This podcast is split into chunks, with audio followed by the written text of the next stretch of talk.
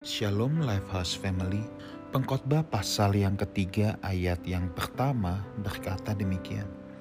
Untuk segala sesuatu ada masanya, untuk apapun di bawah langit ada waktunya. Saudara, kita tidak bisa menghindar dari yang namanya satu ini, waktu.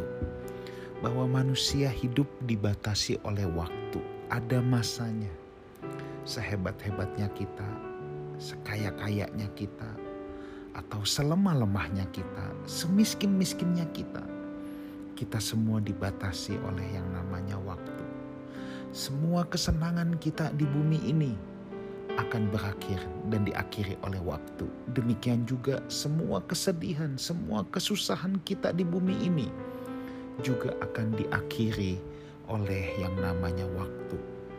Saudara, waktu adalah sesuatu yang konstan berjalan. Waktu adalah pemberian Tuhan yang maha adil.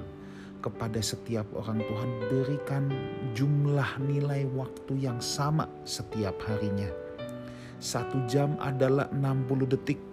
Tidak peduli dia raja atau pengemis di pinggir jalan, 1 jam adalah 60 detik. Tidak peduli siapapun dia, waktu tetap akan membatasi hidupnya. Itulah sebabnya saya katakan waktu adalah pemberian Tuhan yang maha adil kepada seluruh insan manusia. Kita berjalan, waktu berjalan. Kita berlari cepat, waktu tetap berjalan. Kita diam pun, waktu tetap berjalan konstan. Itulah sebabnya saudaraku, kita harus menghargai waktu yang Tuhan berikan. Kemudian pengkhotbah berkata, saudara, dari ayatnya yang kedua sampai seterusnya. Ada waktu untuk lahir, ada waktu untuk meninggal. Ada waktu untung, ada waktu rugi. Artinya manusia dibatasi oleh hal ini. Kehidupannya dibatasi oleh waktu. Matinya pun dibatasi oleh waktu. Untung pun dibatasi oleh waktu. Orang gak ada yang bisa untung terus, tetap akan ada akhirnya. Rugi terus pun akan dibatasi oleh waktu. Tetapi yang paling indah saudaraku adalah kalau kita bisa menempatkan Tuhan di dalam semua waktu-waktu kita, di dalam semua musim kehidupan kita.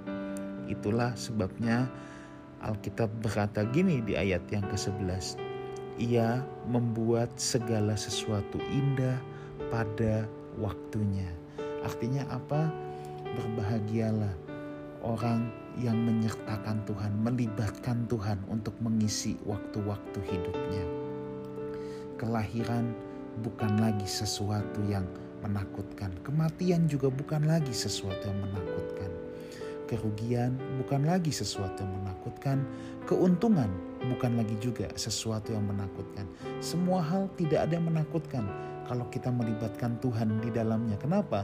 Sebab hanya Tuhan saja yang bisa membuat segala sesuatu indah pada waktunya.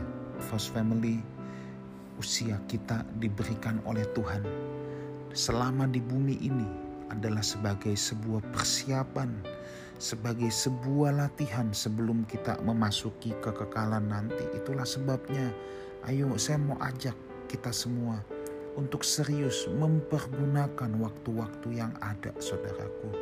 Ayo kita pergunakan, sebab ketika waktu yang Tuhan berikan kepada kita sudah selesai, di sanalah akan terukir selama-lamanya prestasi kita di keabadian. Itulah sebabnya yuk kita renungkan apa yang telah kita lakukan untuk Tuhan. Apa yang telah kita lakukan untuk pelebaran kerajaannya. Kadangkala kita sibuk untuk meminta Tuhan melakukan sesuatu untuk kita. Tetapi sekarang pertanyaannya, apa yang sudah kita lakukan untuk Tuhan di waktu yang begitu singkat ini? Saya berdoa dan berharap supaya setiap kita mengukir prestasi di keabadian, mengukir prestasi di kekekalan melalui waktu hidup yang Tuhan berikan untuk kita. Kiranya Tuhan menyertai kita semua. Haleluya.